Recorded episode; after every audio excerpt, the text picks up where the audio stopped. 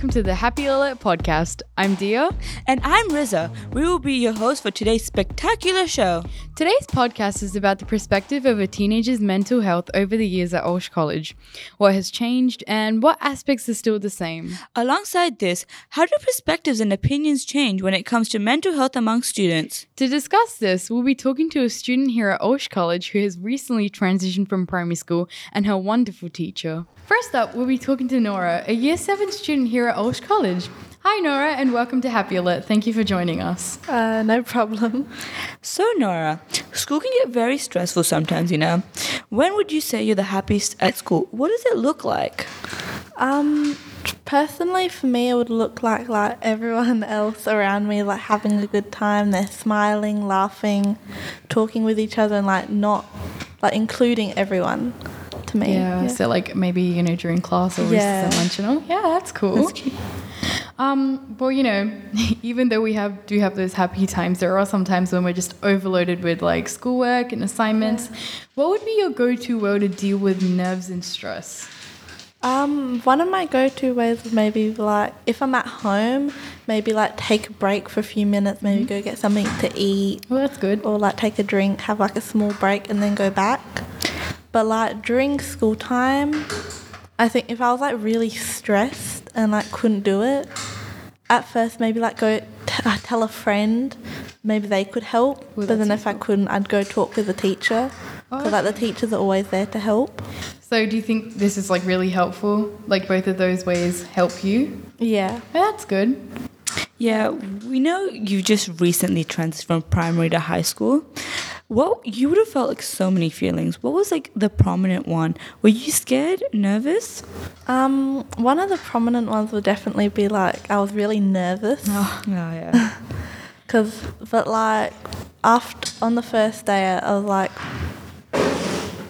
on the first day, I was all like, a like I was by myself. I didn't really know anyone yet. But then when I saw like a familiar face of someone I knew, I felt like a lot more comfortable.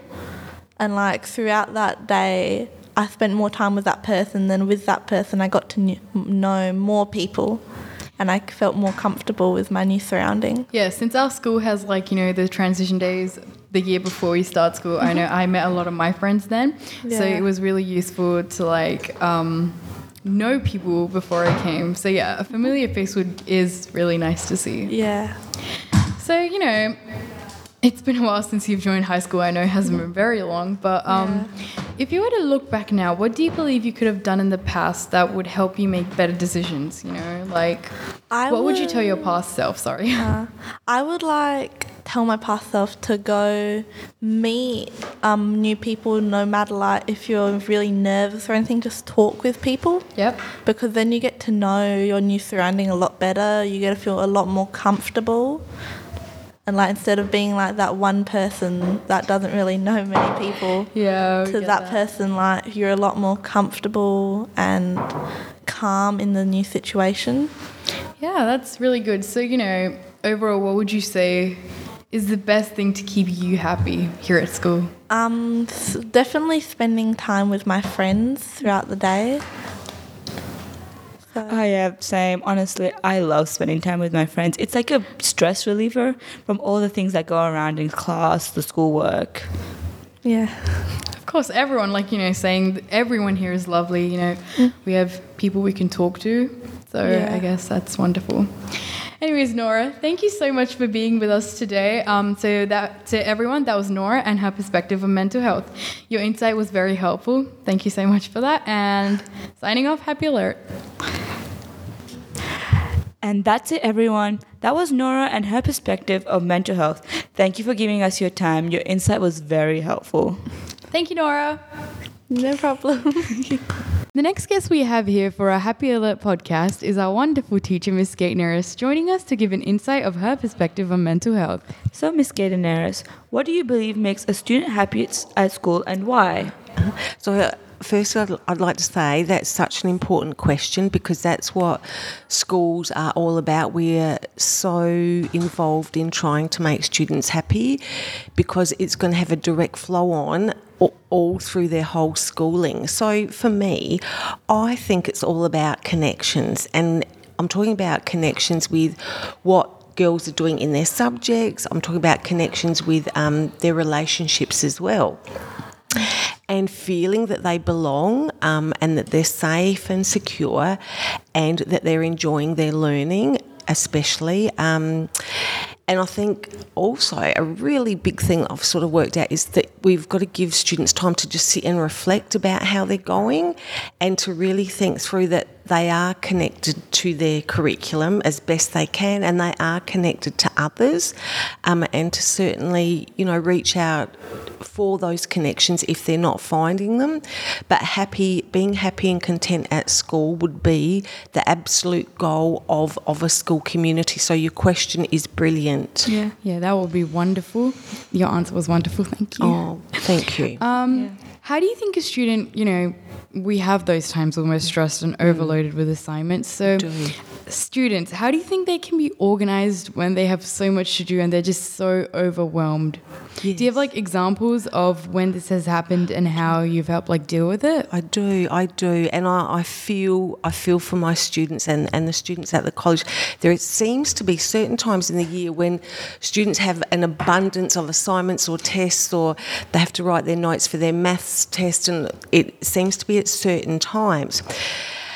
Um, this is because teachers will get through all the formative and then they need to do like the, the proper assessment and it all seems to be around the same time. What I found intriguing but concerning is sometimes I've walked into take a lesson after a previous lesson and you can just see groups of girls huddled and they're talking they're talking um, about the previous lesson and all their workload and everything and you can tell that they're stressed by their face by the way they talk and by Yeah. their body language there's a lot of strategies that can be taught to help them um, and I'll certainly continue to talk about that as well. But yes, it is, it's obvious when that's occurring, when they're at their peak with handing in work. Absolutely. What do you think could help them be more like organized so that they themselves don't like, you know, have such an overload in like one night?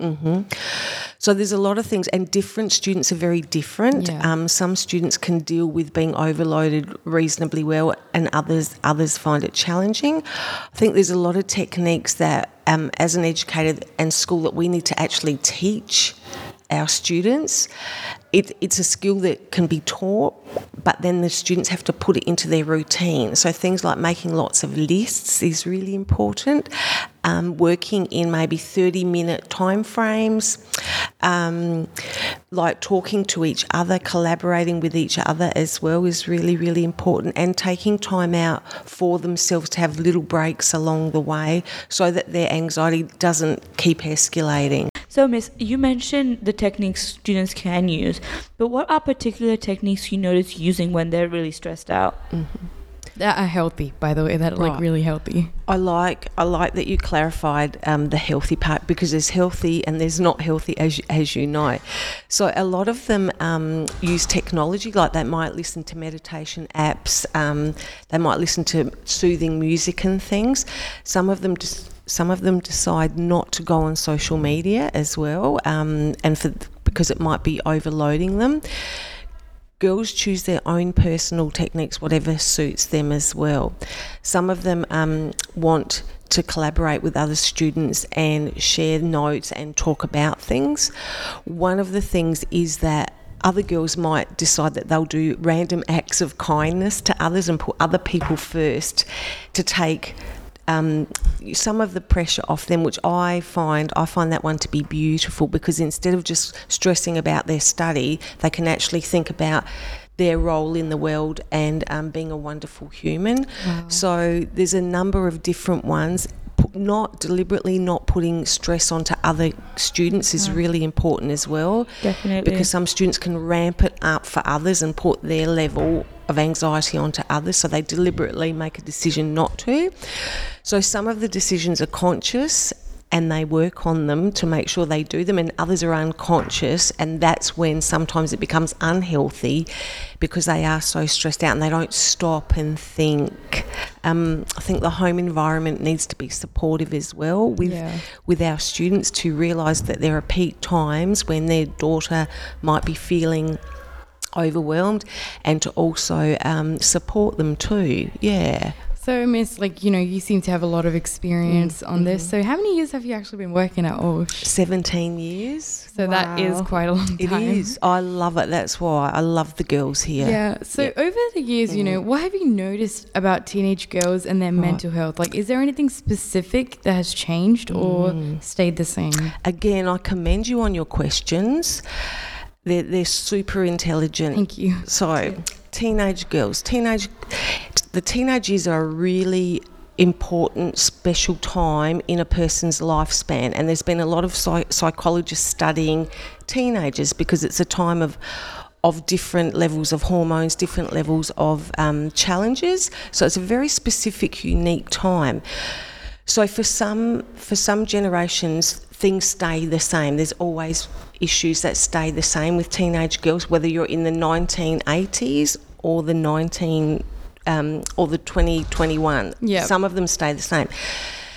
However, some of them have changed, and I feel that the teenage girls of today are very, very savvy. They know what they want. They're very, they're very clever with reaching out and getting resources. The important part is because there's more complexities with the world now than previous teenage girls' generations, getting the right information is really important. Being surrounded by love and having positive role models is so important. Um, that's been the change that there's more complex issues. Um, technology has helped to a degree because it raises awareness and it can educate if it's the correct info, but it can also do harm. Oh, well, thank you so much for being here today and sharing your wise perspectives on teenagers' mental health. Thank you so much, Ms. Gatenaris. Thank you. We hope you have enjoyed this. I have. Thank you so much for inviting me Yeah. and, and for having a wonderful conversation with two highly intelligent teenage girls. Thank you. Thank you so much. And that was Miss Gaten Naris with her insight on mental health and p- her perspective. If you would like to hear more episodes from Pod Squad at Osh College, you can check them out on our own podcast page. The link is in the show notes for this episode. This podcast was produced by me, Dia, and Riza from Osh College in partnership with ArchD Radio and Podcasting. Be sure to connect with ArchD Radio and Podcasting on Facebook for photos, news, and behind the scenes stuff. Thank you so much for listening to this podcast. Make sure you're subscribed to this channel to hear plenty of other school life stories. Ah, see ya! Signing off. Happy alert.